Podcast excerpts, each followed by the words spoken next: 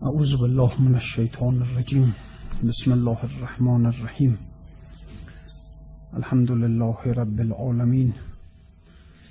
وصلى الله على خير الأنبياء والمرسلين وعلى آله الطيبين الطاهرين. لا سيما بقية الله في الأرزين واللعن الدائم على أعدائهم أجمعين إلى يوم الدين. اللهم كل وليك الحجة ابن الحسن صلواتك عليه وعلى آبائه في هذه الساعة وفي كل ساعة. وليا وحافظا وقائدا وناصرا ودليلا وعينا حتى تسكنه أرزك توعا وتمتعه فيها طویلا بله صحبت در این بود که انسان باید در هر مسئله که وارد میشه خیلی احتیاط کنه برای اینکه خب جنس ناخالص بسیاره و این عالم دنیا هم عالمی است که انسان این عالم دنیا هم عالمی است که همه چیز قاطیه با هم سره و ناسره و حق و باطل و همه با هم دیگه مخلوطه. لذا انسان خیلی باید احتیاط کنه در این مسئله. مواظب باشه که یه وقت ناخالص به ناخالص مبتلا نشه به باطل مبتلا نشه. ای بسا شیطان آدم روی هست پس به هر دستی نشاید داد دست. حالا روی همین مسئله داستانی رو نقل می‌کنه که فریفتن روستایی شهری را و به دعوت خواندن به لابه و الهاه بسیار. که روستایی هست که این هر وقت که از روستا میاد به شهر میره به منزل یه تاجر بوده در شهر منزل او میره. و خلاصه وای مستاده تا کارهاش رو انجام می‌داده و بعد برمیگشته به روستا. اون تا هر وقت که میومده از این شهری تقاضا می‌کرده که شما بیا به روستا بالاخره. بردار بیار خانوادت تو و بالاخره اینا احتیاج به سفر دارن. احتیاج به استراحت دارن. آب و هوای روستا خوبه. ولی این تاجر هی امروز فردا می‌کرده. این گفته باشه سال دیگه بود باشه سال دیگه بود حال نمی‌رفته. بچه ها خیلی اصرار می‌کردن که خب بریم آخه. چی میشه مگه حالا این همه این آقا مثلا میاد منزل ما میمونه و حالا ما بریم به منزلش. کودکان خاجه گفتنده پدر ماه و ابر و سایه هم دارد سفر. حقها بر وی تو ثابت کرده ای رنجها در کار او بس برده ای. او همی خواند که بعضی حق آن واگذارد چون شوی تو میهمان. گفت حق استین ولی ای سی بوی اتق من شر من احسن تلی این پدرشون به بچه ها گفت که خب راست میگید. بله. بالاخره ما به این بند خدا خوبی خیلی کردیم و اما خب بالاخره یک مسئله هم هست روایت ظاهرا که اتق من شر من احسنت الی. یعنی از شر اون کسی که تو بهش نیکی می‌کنی بپرهیز. این همون کسی که تو بهش نیکی می‌کنی خوبی می‌کنی در این حال از شر همو پرهیز کن. ولی وقت که انسان بالاخره به کسی خدمتی هم نکرده کاری هم نکرده براش. اما خب حالا اونم یه شری به انسان میرسونه. خب بله. اما یه وقت نه آدم به یک کسی نیکی می‌کنه خوبی می‌کنه بهش. میگه از شر همون بپرهیز. والا انسان ها بالاخره اینجوری دیگه. میگن معمولا مثلا حق نمک رو ادا نمی‌کنن اینطوری. خیلی کم هست که واقعا هل جزاء الاحسان الا الاحسان رو به معنای واقعی پیاده کنه. که اگر کسی مثلا احسانی کرده به من من هم احسان کنم به او. بالاخره مروت همینه که انسان هر که حق دوستی حق خدمت رو واقعا رعایت کنه. اگر کسی به ما خوبی کرد احسانی کرد هیچگاه فراموش نکنیم. اینها روایات از معصومین که میفرمودن که خوبی های خودتو به دیگران فراموش کن. خوبی های دیگران را همیشه در یاد داشته باش. همیشه بله نگو من این کار رو کردم برای کسی من اون کار رو کردم. همیشه میگه دیگری برای من این کار رو کرد این خدمت رو کرد این لطف رو کرد این احسان رو کرد. همیشه خوبی های مردم رو در یاد داشته باش. خوبی های خودت رو فراموش کن نسبت به اونا. حالا این پدر هم بچه ها رو نصیحت می‌کنه که درست ما خیلی به این بند خدا خوبی کردیم اما از شر همون کسی که خوبی کرده ای بهش بپرهیز. دوستی؟ بله. صحبتی باشد چو شمشیر قطوع همچو دی در بوستان و در زروع. صحبتی باشد چو فصل نوبهار زو امارت ها و دخل بیشمار. انسان ها دو جور مصاحبت می‌کنن با هم. بعضی از مصاحبت ها هست که آدم با کسی که مصاحب میشه دوست میشه. او مثل فصل پاییز میمونه سرده و بالاخره از انسان می‌بره. انسان رو ضرر می‌زنه باعث زیان انسان. مثل باد خزان انسان رو ضرر می‌زنه. مثل اینکه به درخت ها درخت ها رو خشک می‌کنه برگ ها رو زرد می‌کنه. بعضی از دوستی ها هست که اینطوریه انسان رو واقعا زرد می‌کنه روح انسان رو آزرده می‌کنه. بعضی دوستی ها هم هست نه. مثل فصل بهار میمونه. پرورش میده روح انسان رو. صحبتی باشد چو شمشیر قطوع یعنی مثل شمشیری که قطع می‌کنه می‌بره. همچو دی در بوستان و در زروع صحبتی باشد چو فصل نوبهار زو امارت ها و دخل بیشمار. حزم آن باشد که زن بد بری تا گریزی و شوی از بد بری. یه احتیاط در این است که انسان زن بد ببره. البته این یه حالا درست البته در روایات ما در این زمینه روایت زیاد داریم که عرف عمل عرف عمل اخیک بالخیر.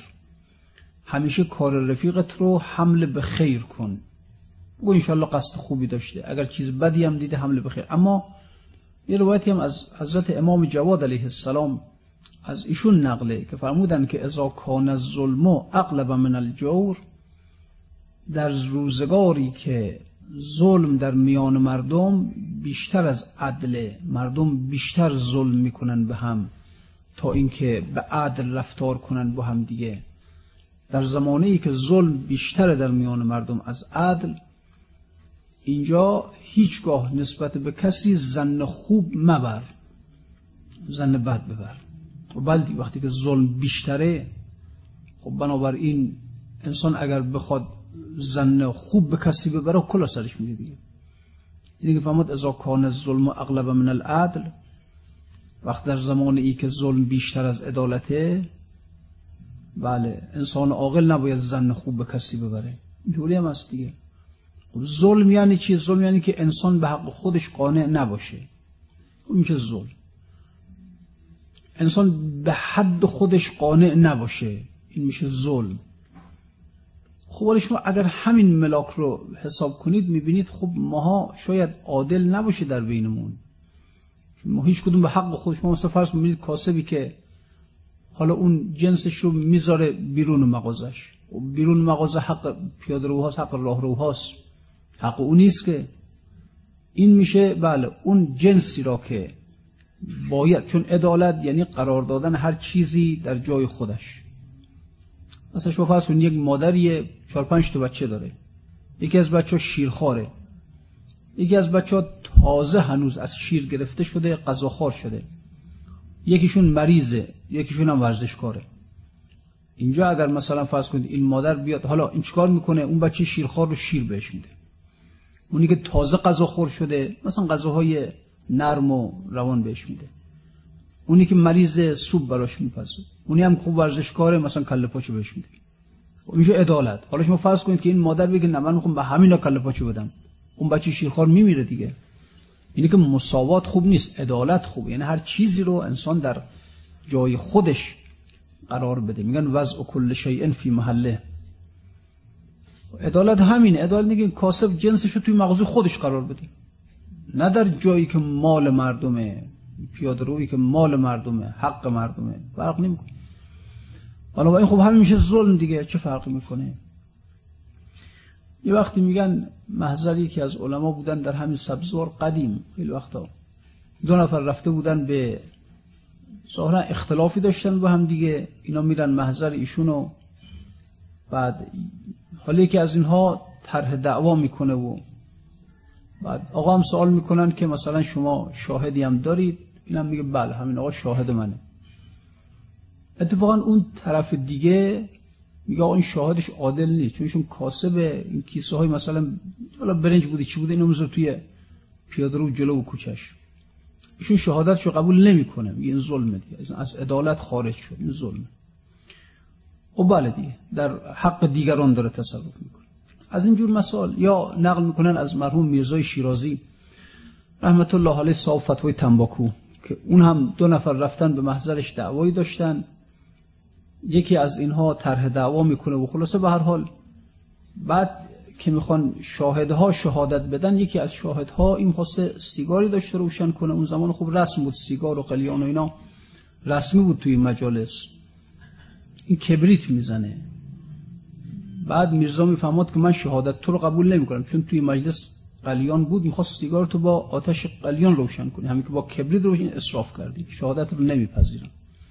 از عدالت ساقط شدی. و ببینید اگر واقعا اسراف دیگه اسراف خودم. یعنی یک دونه کبریت رو انسان بزنه بدون جهت با اینکه خب می‌تونسته با آتش قلیان مثلا روشن کنه سیگارش یعنی خب انسان وقتی اینها رو اگر بخواد ملاک قرار بده پس آدم باید دنبال بگرده یک آدم عادل پیدا کنه. خب گمان نمی‌کنه با این وضع مثلا عادل پیدا بشه. هر کسی بالاخره به حق خودش راضی نیست هر کسی. یه ماشینی که میاد دوبله پارک می‌کنه مثلا. این ظلم کرد این جاش اینجا نیست حقش این نیست که بیاد دوبل حالا ولو این که میگه یه دقیقه کار دارم میرم زود میام. به اندازه همون یک دقیقه به اندازه همون سی ثانیه به حق ماشین های دیگه ظلم میشه. چون بالاخره ماشین دیگه بخوان از اینجا عبور کنن با زحمت عبور می‌کنن. لذا خب وقتی که انسان اینها رو حساب می‌کنه می‌بینه که بله ظلم بله. نه اینکه اکثره شاید فراگیره همگیره همه جاییه. هر کی دیگه بله شما همینجوری حساب کنید ببین کارمندی که مثلا توی ادارش حالا از اینجا که حضرت علی علیه السلام به کارمنداش سفارش می‌کنه که سر قلمتون رو تیز بتراشید که مرکب کمتر برداره. سطرهای بین کاغذ فاصله سطرها رو کم کنید که کاغذ بیت المال کمتر مصرف بشه. الان چقدر مثلا کاغذ ها رو همینجوری حالا این میسن و میدازن دور و مثلا. امثال اینا خب آدم وقتی که اینها رو حساب می‌کنه یه وقتی من حتی از یکی از علما دیدم این رو. دیدم شو خودکار تازه رو که مثلا تازه خودکار گرفتن مصرف نمی‌کرد. خودکاری که مثلا خودکارش که تموم می‌شد خودکار تازه مصرف نمی‌کرد. خیلی عجیب آدم آدمی بود ایشون. ندیده بودم مثلش. چون میگه وقتی مثلا فرض ما خودکار می‌گیریم می‌خوایم به نوشتن بیاریم اینجوری خط خطی می‌کنیم. یه مرتبه به نوشتن که میاد سه چهار تا خط همینجوری کشیده میشه. میگه همین اسراف میگه از اون خودکار نو به من ندید. خودکار کار کرده من بدید که واقع واقعش اگر انسان بخواد یعنی بخوایم بگیم خدا در قیامت اینجوری ما رو محاسبه می‌کنه. و از همین الان دیگه وضعیت همین ما معلومه دیگه چیه دیگه. ظلم میشه دیگه. همین میشه ظلم. خیلی چیزها هست که خب ما واقعا در خانه هامون لازم نداریم. اینها رو جمع می‌کنیم اینها رو انباشته می‌کنیم. نیاز ما هم نیست. و چه بسا که در همین شهر کسانی هستند که محتاج به همونها هستند. پولی رو نیاز نداریم پسنداز می‌کنیم و چه بسا در این شهر کسانی هستند که حالا شیطان هم همینجور هی در ذهنمون می‌خونه تو آینده داری بچه ها آینده دارن نمی‌دونم فلان مریضی داری. خب در حالی که خب به هر حال اون خدایی که امروز خدای ماست و ما رو روزی میده. خب فردا هم خدای ماست. پس فردا هم خدای ماست. واقعا اگر انسان بخواد اینجور دقت ها رو انجام بده خب اینها واقعا کار آدم به حال چی میشه. اینه که بله امام جواد علیه السلام فرمودن که هنگامی که در روزگاری که ظلم بیشتر از عدل باشد بله هیچگاه انسان بر دیگری زن خیر نبرد. اینطوری میشه برحال البته این عدالت هم یه چیزیست که واقعش اینه که تا عدالت در وجود انسان پیاده نشه نه خودش می‌تونه یعنی صفت عدالت ها. چون ببینید افعال ما از صفات ما سرچشمه می‌گیرن. الان شما یه نفر رو ببینید مثلا زیاد اهل جود و بخششه خیلی جود و بخشش می‌کنه. این معلوم میشه که در روحش صفت جود استوار شده قوی شده. وقتی صفت عبارت است از اون شکل روح. شکل روح رو میگن یعنی ارواح شکلی داره هر کدوم. یکی از شکل روحش جود و بخششه. این من زیاد جود و بخشش می‌کنه زیاد. یکی است که مثلا صفت شجاعت درش قوی است در روحش قویه. این زیاد خودشو به محالک می‌زنه به مخاطر می‌زنه نمیترسه اصلا. یکی از روحش دارای صفت جود و بخشش نیست. خب انفاق هم نمی‌کنه. یکی از روحش دارای صفت شجاعت نیست. خب شجاعت هم از خودش به خرج نمیده. میترسه ترسوه. نگاه افعال ما از اوصاف ما سرچشمه می‌گیرن و اوصاف ما اون شکل روح ما هستن اون هندسه روح ما هستن شاکله وجود ما هستن. انسانی می‌تونه عدالت کنه که این صفت عدالت در روحش استوار شده باشه. واقعا در روحش رسوخ کرده باشه به قول علمای اخلاق ملکی او شده باشه. چنین انسانی هم می‌تونه عدالت را بپذیرد هم می‌تونه خودش اگر سر یک کار قرار گرفت عدالت کند. یه وقتی که از اساتید می‌گفت که من زیاد می‌بینم که دانشجوی من تا وقتی تو دانشگاه درس می‌خونن زیاد مثلا میگن که باید عدالت بشه باید چنین بشه. مقاله می نویسن سخنرانی می‌کنن که ظلم بده عدالت خوبه باید عدالت در جامعه پیاده شود. و می‌گفت عجیبی که من خودم دیدم خیلی از اینها رو. وقتی که رفتن فارغ التحصیل شدن سریع کار رفتن خودشون عدالت نکردن. مثلا فرض بچه‌شو مقدم کرده بر دیگری کار پدرش رو مقدم کرده بر دیگری. بله دیگه کدومی که از ما اگر یک کاری داشته باشیم بچه‌مون هم هست مثلا می‌خوان استخدام کنن بچه‌مون هم هست یک کس دیگه هم هست. مسلم در اینجا بچه خودمون رو ما ترجیح میدیم دیگه. این می‌گفت من می‌بینم خب خود این وقتی وارد یک کاری میشم خودشون عدالت نمی‌کنن. سرش چیه؟ گفتم سرش همینه. البته ایشون تحلیل می‌کرد می‌گفت سرش در اینه که جامعه فاسده. اینا وقتی می وارد کار میشه فاسد میشه. نه. خودش صفت عدالت در روحش استقرار نداره. لذا مثل کسی که صفت جود و بخشش در روحش استقرار نداره این نمی‌تونه جود و بخشش کنه. نمی‌تونه اصلا. نه اینکه جامعه نمی‌ذاره این بخشندگی کنه. خودش این افعال ما از روح ما سرچشمه می‌گیرن. و اگر صفات در روح ما مستقر نباشند اصلا نمیشه که انسان اون عمل مناسب رو انجام بده. کسی که صفت شجاعت در روحش نیست بگو حالا برو خودتو بزن بخود نمیره دیگه. و اینم همینه تا انسان واقعا صفت عدالت در درون وجودش مستقر نباشه انسان نمی‌تونه عدالت و همچنین عدالت را نمی‌تونه بپذیره. شما می‌دید خود حضرت علی علیه السلام آمدن به خلافت رسوندن کیا بر علیهش پاشدند کیا بر علیه جنگیدن چرا اصلا بر علیه جنگیدن چرا باش مخالفت کردن خب حضرت روزی که آمد گفت که مردم من می‌خوام با شما به عدالت رفتار کنم. همه گفتم بکن خیلی خوبه خیلی. اما بعد که حضرت به خلافت رسید آمد بیت المال حقوق بده به مردم. تله آمد با اون بردش. حضرت به تله سه هم داد اون بردش هم سه هم داد. این ناراحت شد. اه. ها اشتباه شده. نه اشتباه نه. قبلا اشتباه. در زمان عثمان اشتباه شده بود. تلهی که مثلا فرض کنید که میگن در زمان عثمان خب خیلی اینها دیگه تاخت و تاز کردن. خیلی اینها افاسد اقتصادی عجیب. مثلا خود عثمان میگن یک پنجم قناعم آفریقا رو که فتح کردن مسلمان ها همار داد برادرش.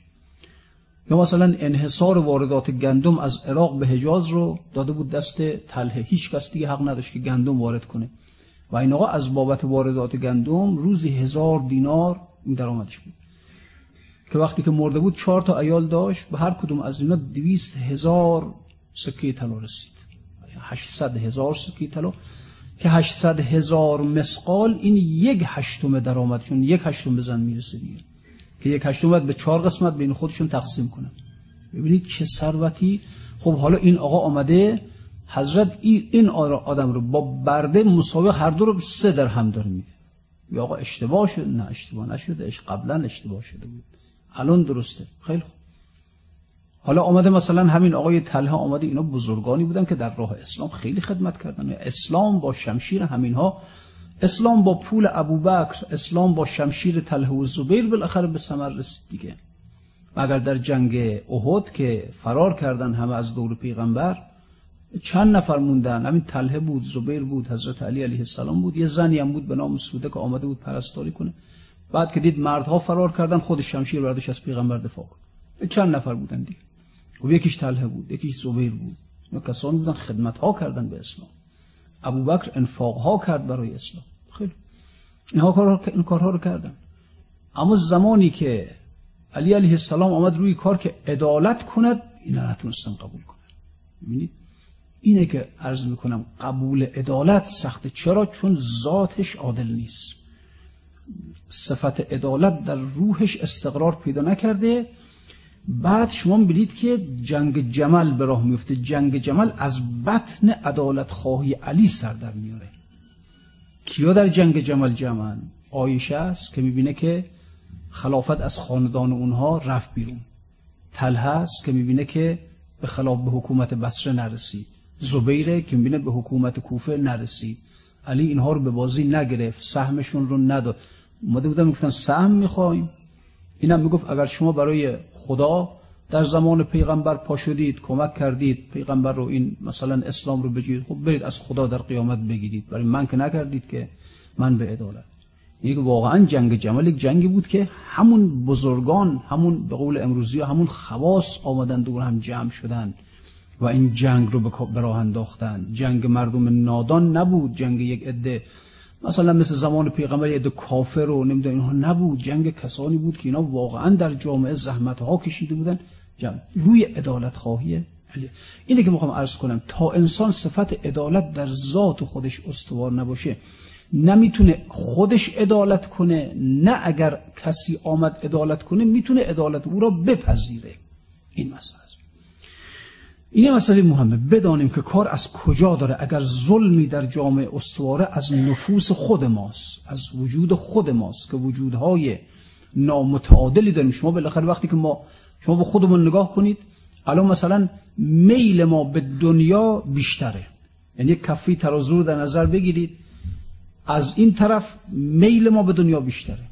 از اون طرف میل ما به عبادات کمتره. این یک ترازوی نامتعادل وجود ما. میل ما به دنیا خیلی ما دنیا رو دوست داریم بالاخره. ولو این که از فرض کنید آدمای خوبی هستیم که به طرف گناه نمیریم به طرف معصیت نمیریم دلمون می‌خواد دلمون دنیا رو می‌خواد. کی از این ماشین خوب بدش میاد؟ کی از خانه بزرگ خوب بدش میاد؟ همون خوشمون میاد. اگر کسی به من مراجعه کرد گفت که مثلا یه میلیون به من بده کارم گیره ماه دیگه یک دو میلیون بهت میدم. با کمال رضایت هم دو میلیون بهت میدم. کی بعدش میاد از یک میلیون پول مفت در یک ماه؟ حالا ممکن نگیرم اما خوشم که میاد بالاخره. بالاخره کیه توی خیابون که راه میره؟ از چهره های زیبا بدش بیاد از نگاه کردن به صورت های زیبا بدش میاد. خب حالا ممکنه نگاه نکنم اما خوشمون میاد. اینه که ما ببینیم تر اون کفه میل به دنیا در ما قوی است. از اون ور کفه میل به عبادات در ما خیلی ضعیفه. میل به عبادت نداریم. نماز رو دوست نداریم. می‌خونیم ما اما خب اونجور از روی میل باطلی که نمی‌خونیم از روی علاقه و اونجور که نمی‌خونیم که روزه رو خیلی میل نداریم. اینا میل نداریم واقعا. پس ببینید الان وجود ما یک ترازوی ناهمگون نامتعادله یک ترازویی است که میزان نیست. کفه دنیا میچربه. این سنگین تر از اونه. ببینید ولو اینکه عرض می‌کنم ولو اینکه ما گناه هم نکنیم. اینه که در عالم برزخ انسان یک عذابهایی می‌کشه که این ترازو متعادل بشه. ولو اینکه عرض کردم گناه هم نکردیم معصیت هم نکردیم. همین که میل به طرف دنیا بیشتر و به طرف خدا کمتره این ترازو نامتعادله. یعنی وجود ما وجود عادلی نیست وجود متعادلی نیست. این ترازوی وجود ما وجود ترازوی متعادلی نیست. لذا نمی‌تونیم خودمون عدالت کنیم. نمی‌تونیم عدالت را از بیرون بپذیریم. و بعدا هم در عالم برزخ انسان عذابهایی میشه برای اینکه این ترازو رو برگردونن به حالت تعادل خودش. این قضیه است. لذا اینه که می‌فهمد در زمانی که ظلم بیشتر از جوره کسی زنه خوب و خیر بر کسی نبره. و خب ارز کردن زمان زمان نیست که حالا همه زمان ها معمولا اینجور مردم غالبا در طول تاریخ در طول زمان ها بیشتر دوست دارن یعنی دنیا رو بیشتر از خدا دوست دارن به هر حال. اکثر نامتعادلن اکثر نامتعادلن. حالا مگر زمان امام زمان علیه السلام که عقل ها خیلی کامل میشه مثلا بله انسان ها یک مقداری این ترازوی وجودیشون به تعادل نزدیک میشه مثلا. حالا مگر اون زمانی باشه؟ حالا اگر همین چرا امام زمان ظهور نمی‌کنه؟ یک علتش همین خب بیاد خب خود ما میکشیمش دیگه. چیزی نیست مگر که امام حسین رو کی کشت؟ امام حسین رو منتظرانش کشتنش دیگه. اونی که منتظر امام حسین بودن کشتنش. خیال می‌کردن امام حسین بیاد.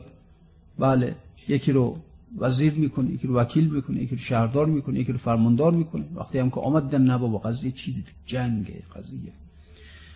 اینه که به امام زمان هم که تشریف بیارن همچین آسون نیست که مثلا به من بگن که آقا جون پاش از خونت برو بیرون. خونت تو می‌خوام. منم هیچ جا ندارم برم. بگه به من مربوط نیست برو کنار کوچه بشین زندگی کن. من خونت تو می‌خوام. من مغازت تو می‌خوام. بده به من برو دنبال کارت. همه تجارت خونت رو با همه عظمت و طول ارزش بده به من. برو در کنار خیابون دست فروشی کن زندگی کن. همه این تجارت خونه رو بده به من. نمی کنیم دیگه. مقامی داره از مقامش میگه بیا پایین. برو دنبال کارت. نمی اینه که وقتی که خود امام ترازوی نامتا تسلیم محض که نیستیم ما در مقابل امام که. به حال اینطوریه. حالا بعد از همین حرفا میگه حزم سوء و زن گفتستان رسول. هر قدم را دام میدان ای فضول. میگه رسول خدا فرموده که احتیاط سوء زنه احتیاط این است که به هر کسی زن خیر نبری زن سوء ببری به دیگران. روی صحرا هست هموار و فراخ. هر قدم دامی است. کمران اوستاخ آن بز کوهی دود کی دام کو. چون بتازد دامش افتد در گلو. صحرا صافه صحرا. خیلی راحت بله.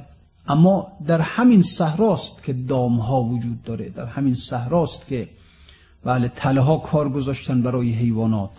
آن که می گفتی که کو اینک ببین. دشت می دیدی نمی دیدی کمین؟ می گفتی کو دام؟ دامی نیست. قول ببین بین افتاد توی دام. بی کمین و دام و سیاد ایار دنبه کی باشد میان کشتزار؟ اگر در میان یک کشتزار چشم این مثلا بز کوهی این آهو این چی؟ بالاخره حالا هرچی به یک دنبه افتاد خب با خودش باید حساب کنه که دنبه در میان کشتزار چیکار می‌کنه آخه؟ آن که گستاخ آمدندن در زمین استخوان و کله را ببین. ببین اون اقوامی که اینها گستاخ شدند اون اقوامی که اینها کنار زدند پیغمبرشون رو کنار زدند انبیا رو کنار زدن ببین که اینها به چه روزی افتادن. اون قرآن نقل می‌کنه داستان عاد و سمود و اینها رو نقل برای چی؟ اینکه اینا کسانی بودن که دور شدن از خدا دور شدن کنار زدن همه رو. و اینها خیلی خوشحال و شاد که بله ما میریم. به کجا می‌رسیم؟ فلما جاءتهم رسولهم بالبینات فرحوا بما عندهم من العلم. هرگاه رسولان ما به سوی اقوام رفتن اینها گفتن ما خودمون علم داریم. با علم کارامون رو پیش می‌بریم. نیازی به شما نداریم. خب رفتن. به کجا رسیدن؟ چه شدن؟ چشم اگر داری تو کورانه میا ور نداری چشم, چشم, چشم دست آور اصا و بله اگر حالا انسان کوره نمی‌بینه. دامها رو در میان زندگی خودش نمی‌بینه.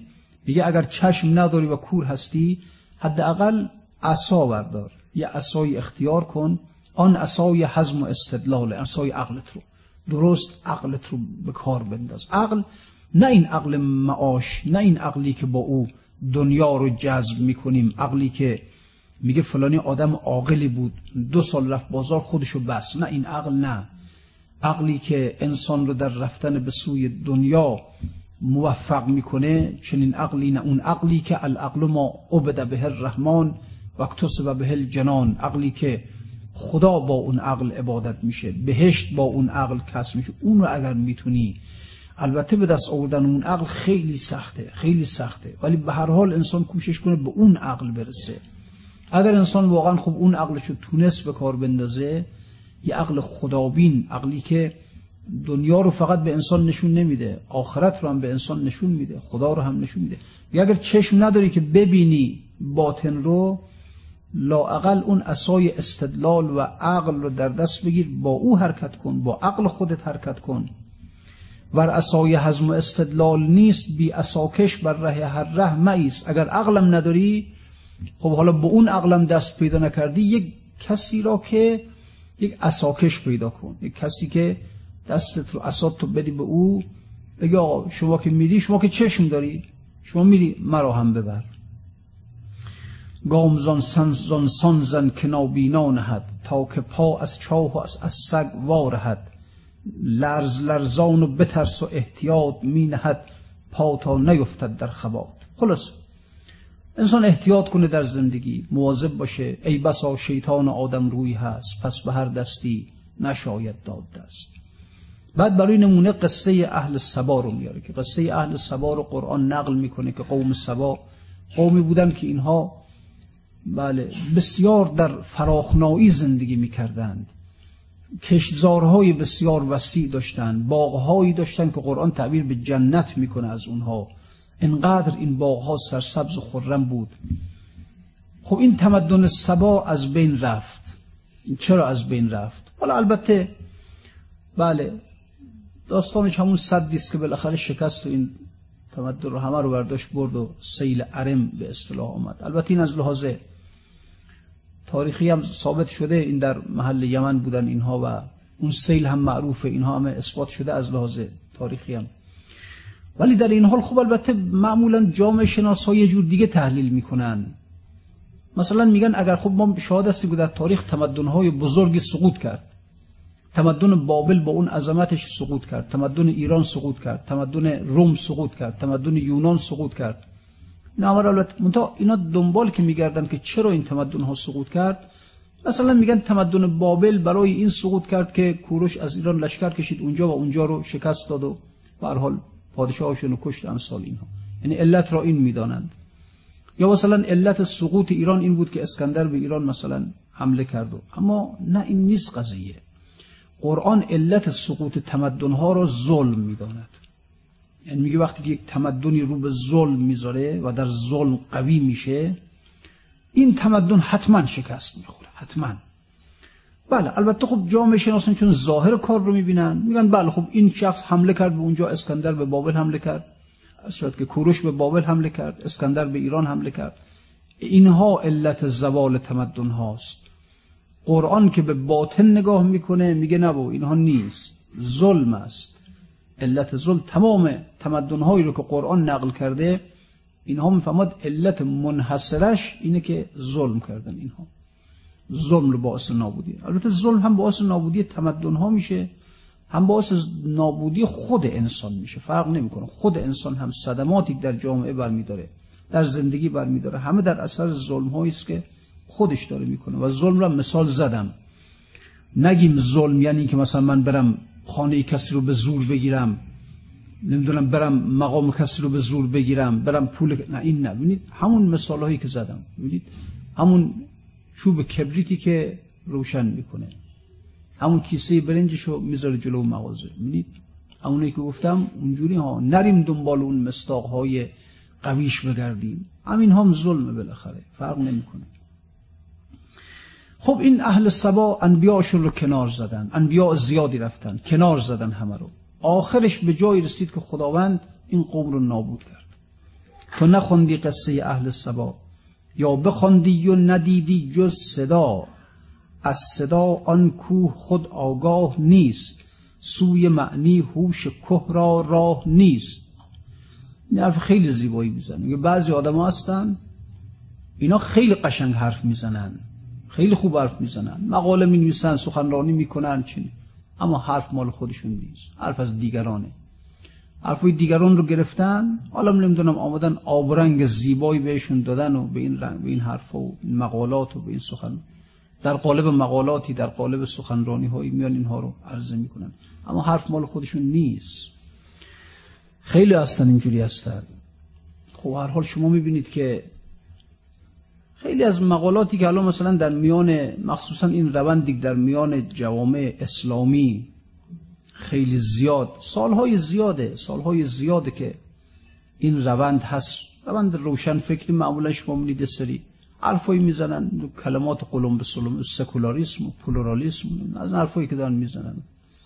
نسبی گرایی حق و که همه حق هستن باطل نداریم ما نمی‌دونم.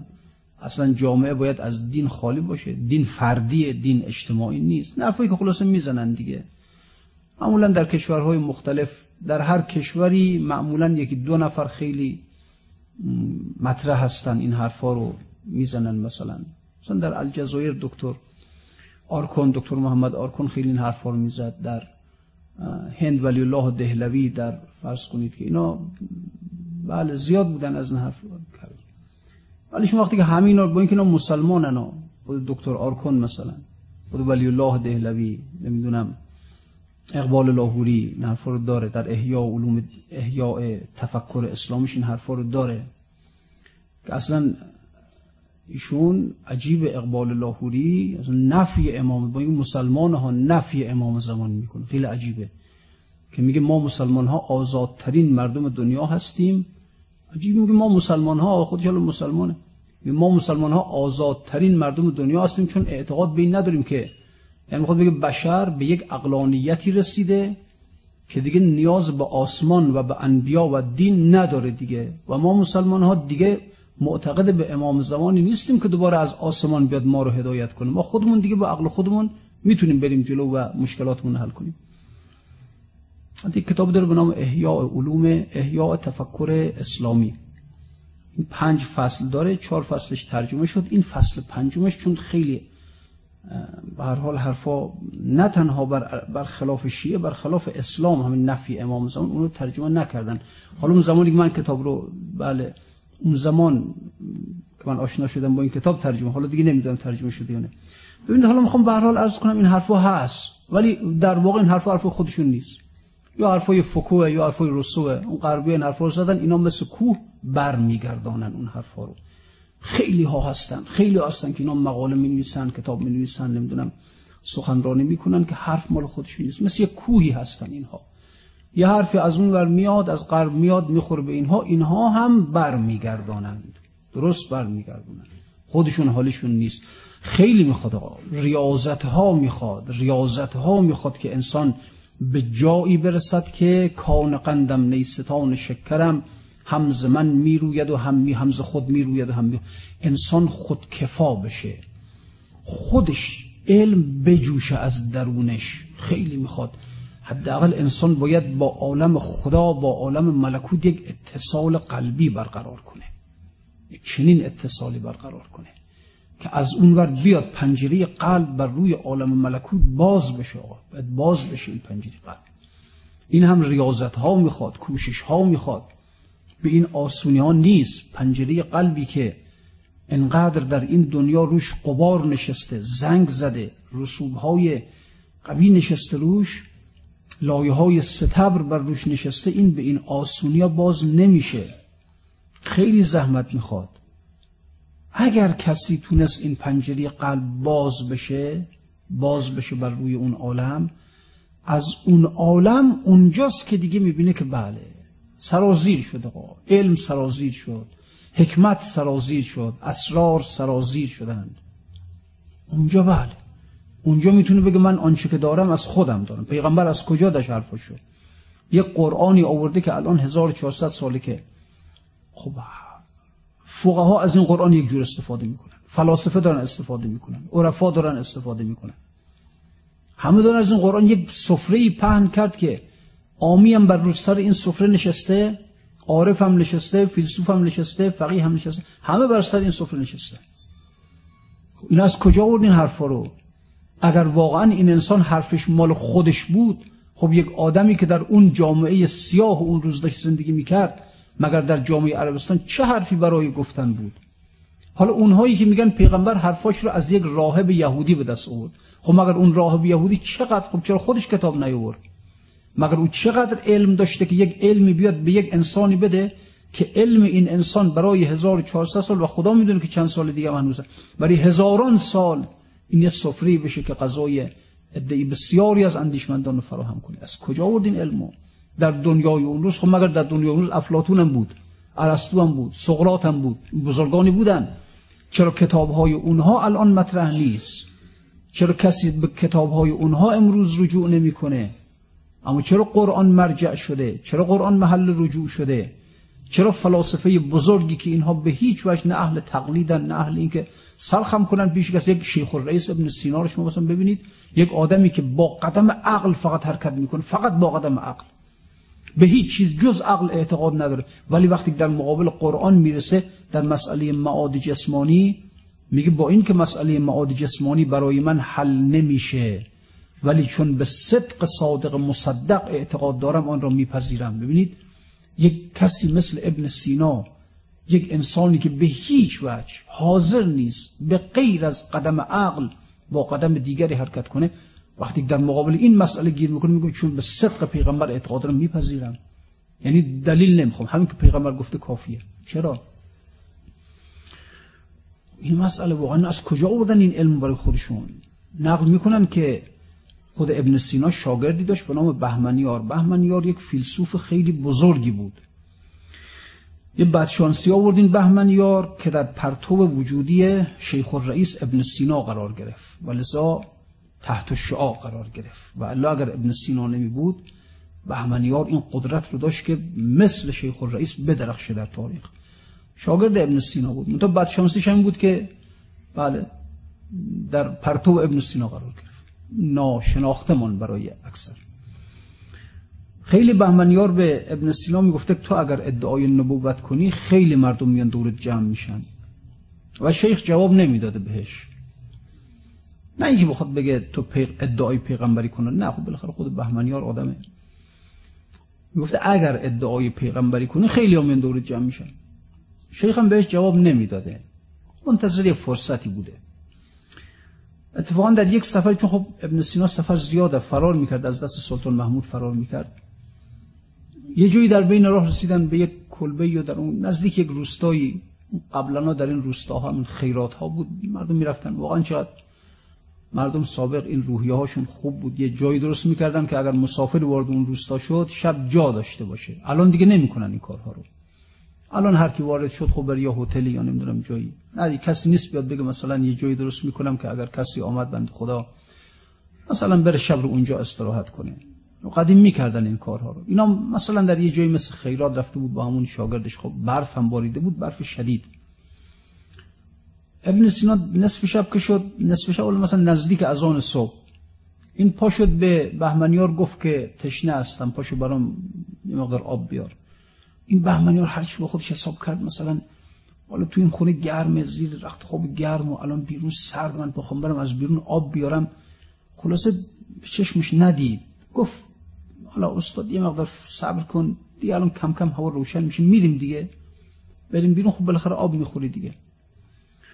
باز بعد از یه مدت گذشت گفت که این تشنمه پاش بریم مقدار آب برام بیار. باز این نتونست.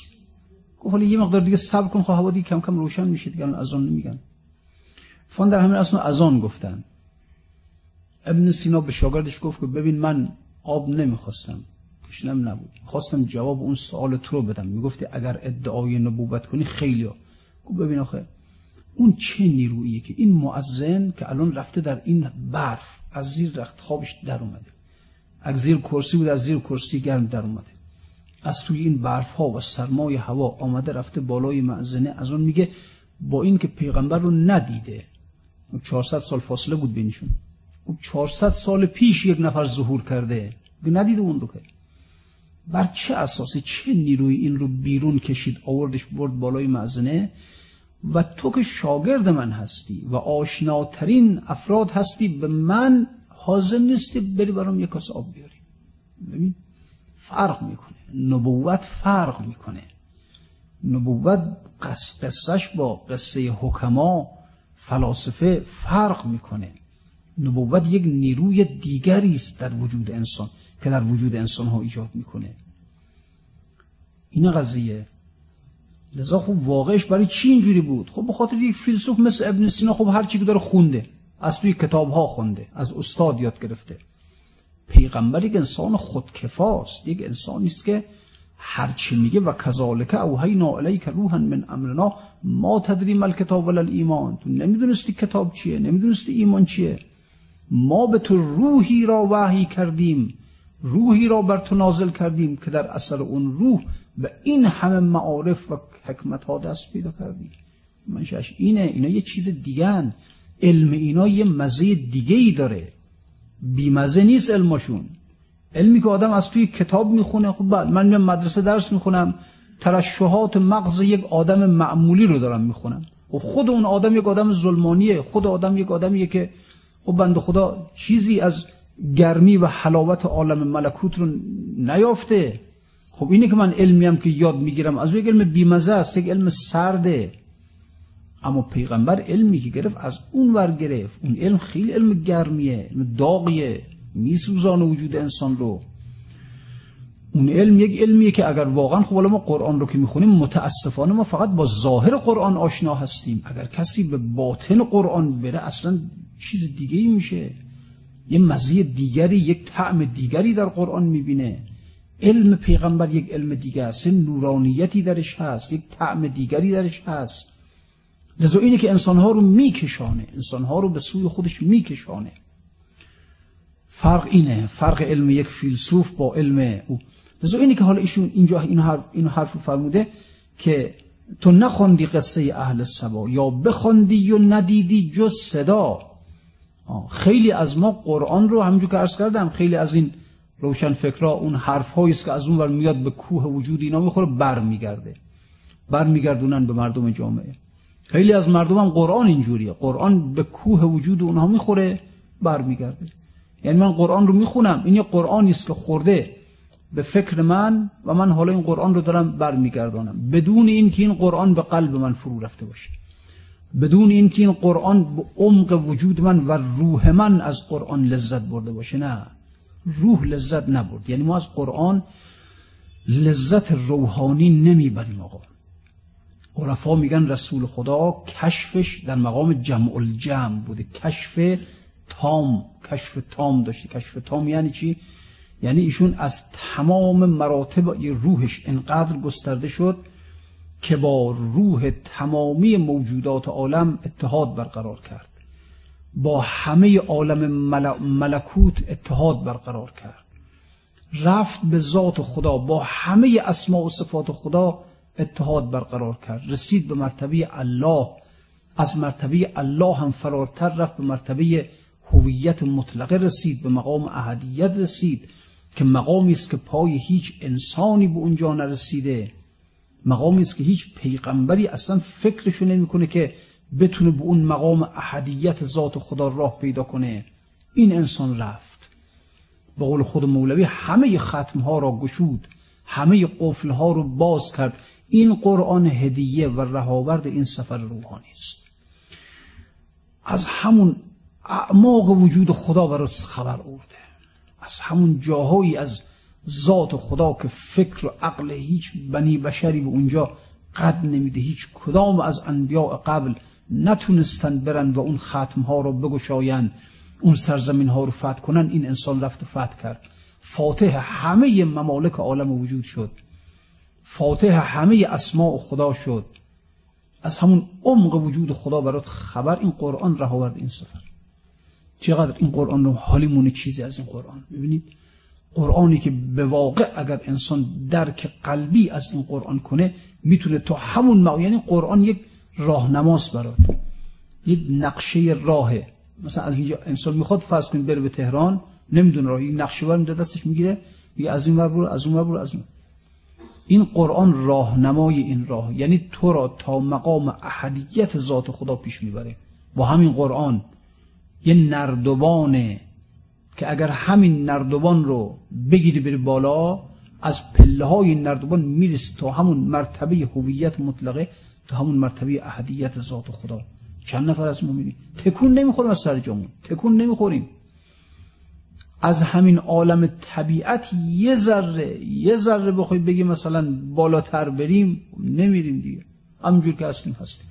از همون اول که بودیم بالاخره حالا بچه بودیم بزرگ شدیم مسلمان شدیم تا الان خب همون هستیم دیگه. این چیزی چیه پس؟ پس این قرآن به چه درد ما داره می‌خوره؟ این قرآن به چه کار ما میاد آخه؟ این قرآنی که مثل نقشه دادن دست من گفتن بیا از اینجا برو به تهران در تهران مثلا یک مقام بزرگ یا یک ثروت خیلی عظیم یا یک گنج یک نقشه گنجی به کسی دادن؟ میگه آقا جان این نقشه گنج از روی همین نقشه برو به این گنج می‌رسی میلیاردها و میلیارد ثروت. برو. منم نقشه رو دستم گرفتم سر جام نشستم. البته زحمت داره. بله. یک گنجیه که مثلا فرض کنید که چندین رشته کوه رو باید عبور کنی ازش. کوههای صعب العبور. و بعدم کرفتی این کوه ها رو مثلا در فلونجا اینو بکنی. بری مثلا فرض کنید که 40 متر 50 متر 100 متر حفر کنی. بری برسی مثلا به اون گنج. خب سخت البته. بله. رسیدن به گنج که آسان نیست.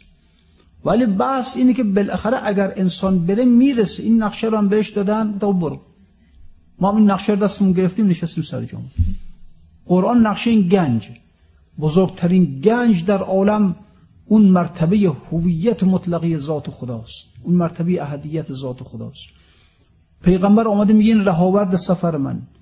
بیا این رو بگیر برو باهاش می‌رسی به همون جایی که من رفتم. من رفتم راه رو برات هموار کردم.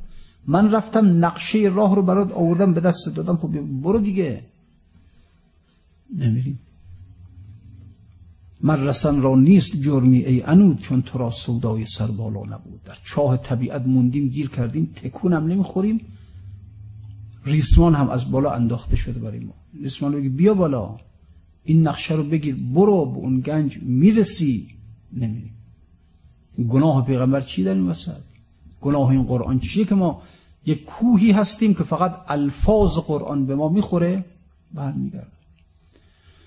یه مقدار آقا تا دیر نشده یک مقدار به فکر بیفتیم به حال. خوب نیست گوش ما بسته است چشم ما بسته است. همه اصلا حواس ما بسته بسته است بر روی اون عالم. نکنیم خیلی خبر هاست در بطن این عالم. خیلی خبر هاست.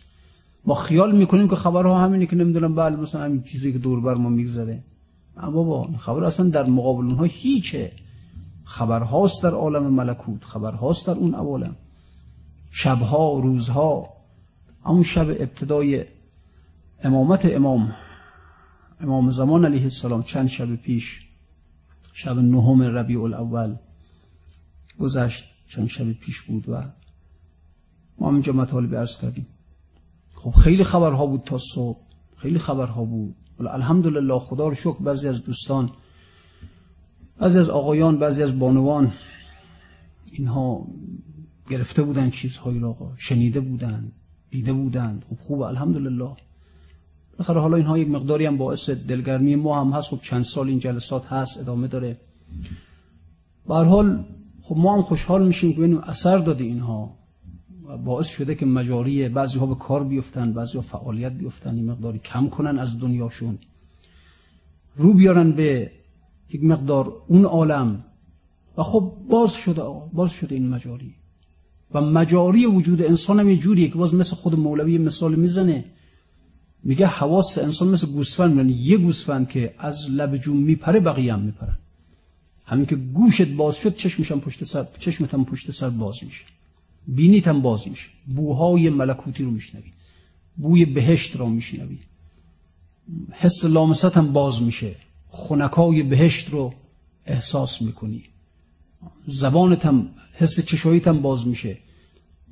طعم اون غذاهای بهشتی رو اینکه رسول خدا فرمود که دیشب پیش خدا بودم یطعمنی و یسقینی. دیشب تا صبح پیش خدا بودم مرا غذا خوراند آب نوشاند. بله اینا هست. واقعا اگر انسان یه مقدار از اینجا تکون بخوره تکون بده به خودش خیلی خبرها هست در باطن این عالم. خیلی خب شبهای جمعه خیلی خبرها هست در عالم ملکوت. روزهای جمعه روزهای عید روزهای وفات. و همون شب عرض کردم خدمتتون. خیلی خبرها بود تا صبح. و الحمدلله خب بعضی از دوستان گرفتن بعضی از صداهایی رو چیزهایی رو نداهایی رو از اون عالم شنیدن. و خوب الحمدلله. بیشتر کار کنن. فرق نمی‌کنه چه در میان آقایان چه در بانوان. خب مطرح می‌کردن. خوب الحمدلله. بالاخره همین که یک حس باز شد بقیه حواس هم باز میشه. انسان با اون با اون عالم آشنا شد. اینجا فایده نداره شما اگر قوی ترین رادیو تلسکوپ ها رو بذاری و صداهای کهکشان ها رو بگیری بازم در عالم ماده هستی. بازم در عالم ماده هستی. فرقی نمی‌کنه. این مقدار برو صداهای اون عالم رو بشنو ولا به هر حال خدا رو شکر حالا ما این همه صحبت هایی کردیم چند سال. حداقل روی چند نفر تأثیر کرده باشن به فکر افتاده باشن. به فکر افتاده باشن که ارتباطشون رو با اون عالم باز کنن خب قنیمت به هر حال قنیمته خوب به هر حال. چون این راه یک راهی نیست که فوج فوج بخوان بیان. نه مثل مثلا دانشگاه نیست که حالا بله گروه گروه نمی‌دونم بیان بخوان برن. نه این راهی است که اگر یک نفر اگر یک نفر بتونه از این جو بپره از این طرف جوی عالم ماده به اون طرف جوی ملکوت و اونم کفایت می‌کنه. همیشه معمولا یک نفر بوده که یک جامعه رو از بلا نگه می داشته یک نفر یک پیغمبر بوده یک پیغمبر. قرآن صریحا داره دیگه که می‌فهمد که لولا بله ولا یعذبهم. بله که چی می‌فهمد که و انت فیهم. خداوند عذاب نمی کند آنها را مادامی که تو در میان. و همیشه هر قومی رو که خدا می‌خواست عذاب نازل کنه اول پیغمبر رو از اونجا خارج می‌کرده. بعد از تا زمانی که پیغمبر یک قوم در میان قوم باشه عذاب نازل نمیشه. این راه راهی است که اگر یک نفر هم بتونه این راه رو با موفقیت پیش ببره. از این عالم ماده به سوی عالم ملکوت حرکت کنه و سفر کنه همون یک نفر قنیمت همون یک نفر. ما هم دنبال همون یک نفر هستیم بیشترم نه. یه نفر حداقل این مسیر رو طی کنه این سیر رو پیش ببره. خب همون غنیمت. برای یک جامعه یک جامعه رو حفظ می‌کنه. از پرتوهای وجودی او یک جامعه برخوردار میشن. حالا ممکن نفهمن خودشون اما برخوردار میشن. گفت نوح 900 سال دعوت مینمود. دائما انکار قومش میفوزد خب بله حضرت نوح 900 سال دعوت می‌کرد و مرتب قوم انکارش می‌کردن نوح بله قوم بر روی سرکه ها میریختند. نوح را دریا فزون میریخت. قند. قند او را بود مدد از بحر جود پز سرکه اهل عالم میفوزد یه نفر ها قوم سرکه, سرکه میریختن. با کفرشون با شرکشون با انادشون سرکه ها میریختن بر روی حضرت نوح. اما نوح دریا دریا قند میریخت بر و سرکه اونها را از بین می‌برد. اینه که اگر می‌بینید اسلام باقی مونده تشیع باقی مونده به برکت انفاس همین افراد قلیل قلیلی است که بالاخره در هر جامعه خداوند یک نفر رو دو نفر رو قرار میده به هر حال. برای اینکه جامعه خب حفظ بشه از بلاها از صدمات و علاوه بر اینکه خب همین یک انسان نورانیتی را که در جامعه پخش می‌کنه بسیاری از شیطنت ها رو از بین می‌بره بسیاری از سیاهی ها رو از بین می‌بره. آثار تکوینی داره وجود اینها. خب حالا اینم تا اینجا و انشاءالله حالا بقیه داستان رو در هفته آینده ارز کنیم خدمت شما اگر عمری باقی بود بله عرض ارادتی خدمت امام حسین علیه السلام خواهرش بر سینه و بر سرزنان رفت تا گیرد برادر را انان سیل اشکش بست بر شهر راه را دود آهش کرد حیران شاه را. در قفای شاه رفتی هر زمان بانگ محلن محلنش بر آسمان. کی سوار سرگران سرگران کم کن شتاب. جان من لختی سبکتر زن رکاب. تا ببوسم آن رخ دلجوی تو تا ببویم آن شکنج موی تو. شه سراپا گرم شوق و مست ناز گوشه چشمی به آن سو کرد باز. دید مشکین موی از جنس زنان بر فلک دستی و دستی بر انان زن مگو مردافرین روزگار زن مگو بنت الجلال اخت الوقار. زن مگو خاک درش نقش جبین زن مگو دست خدا در آستین. باز دل بر عقل می‌گیرد انان اهل دل را آتشن در جان زنان. میدراند پرده اهل راز را می‌زند با ما مخالف ساز را.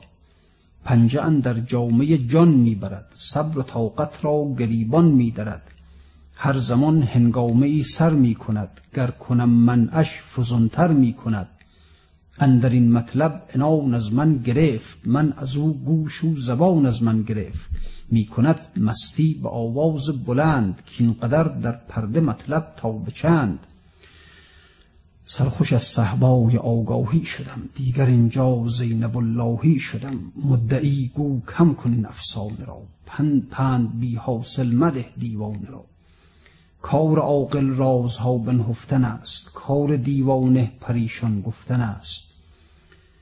خشت بر دریا زدن بی حاصل است. مشت بر سندان نکار عاقل است. لیکنن در مشرب فرزانگان همراهی صعب است با دیوانگان. همراهی به عقل صاحب شر را تا از او جوییم اصل و فر را. غیرتی باید به مقصد ره نورد خان پرداز جهان چه زن چه مرد شرط, شرط راه آمد نمودن قطع راه بر سر ره رو چه معجر چه کلاه. نسألك اللهم وندعوك باسمك العظيم الأعظم وبقرآنك المستحكم وبالخمسة الطاهرة يا الله يا الله يا الله يا الله. پروردگارا در ظهور مولایمان امام زمان تعجیل بفرما وجود مقدسش از جمیع بلیاد محفوظ بدار. همه ما را در زل عنایات خاص اون حضرت در عالم دنیا سلامت امنیت و در آخرت بهشت لقا را ارزانی همه ما بفرما. و السلام علیکم و رحمت الله و برکاته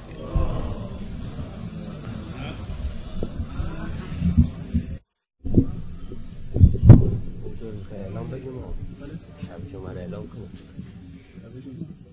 شب که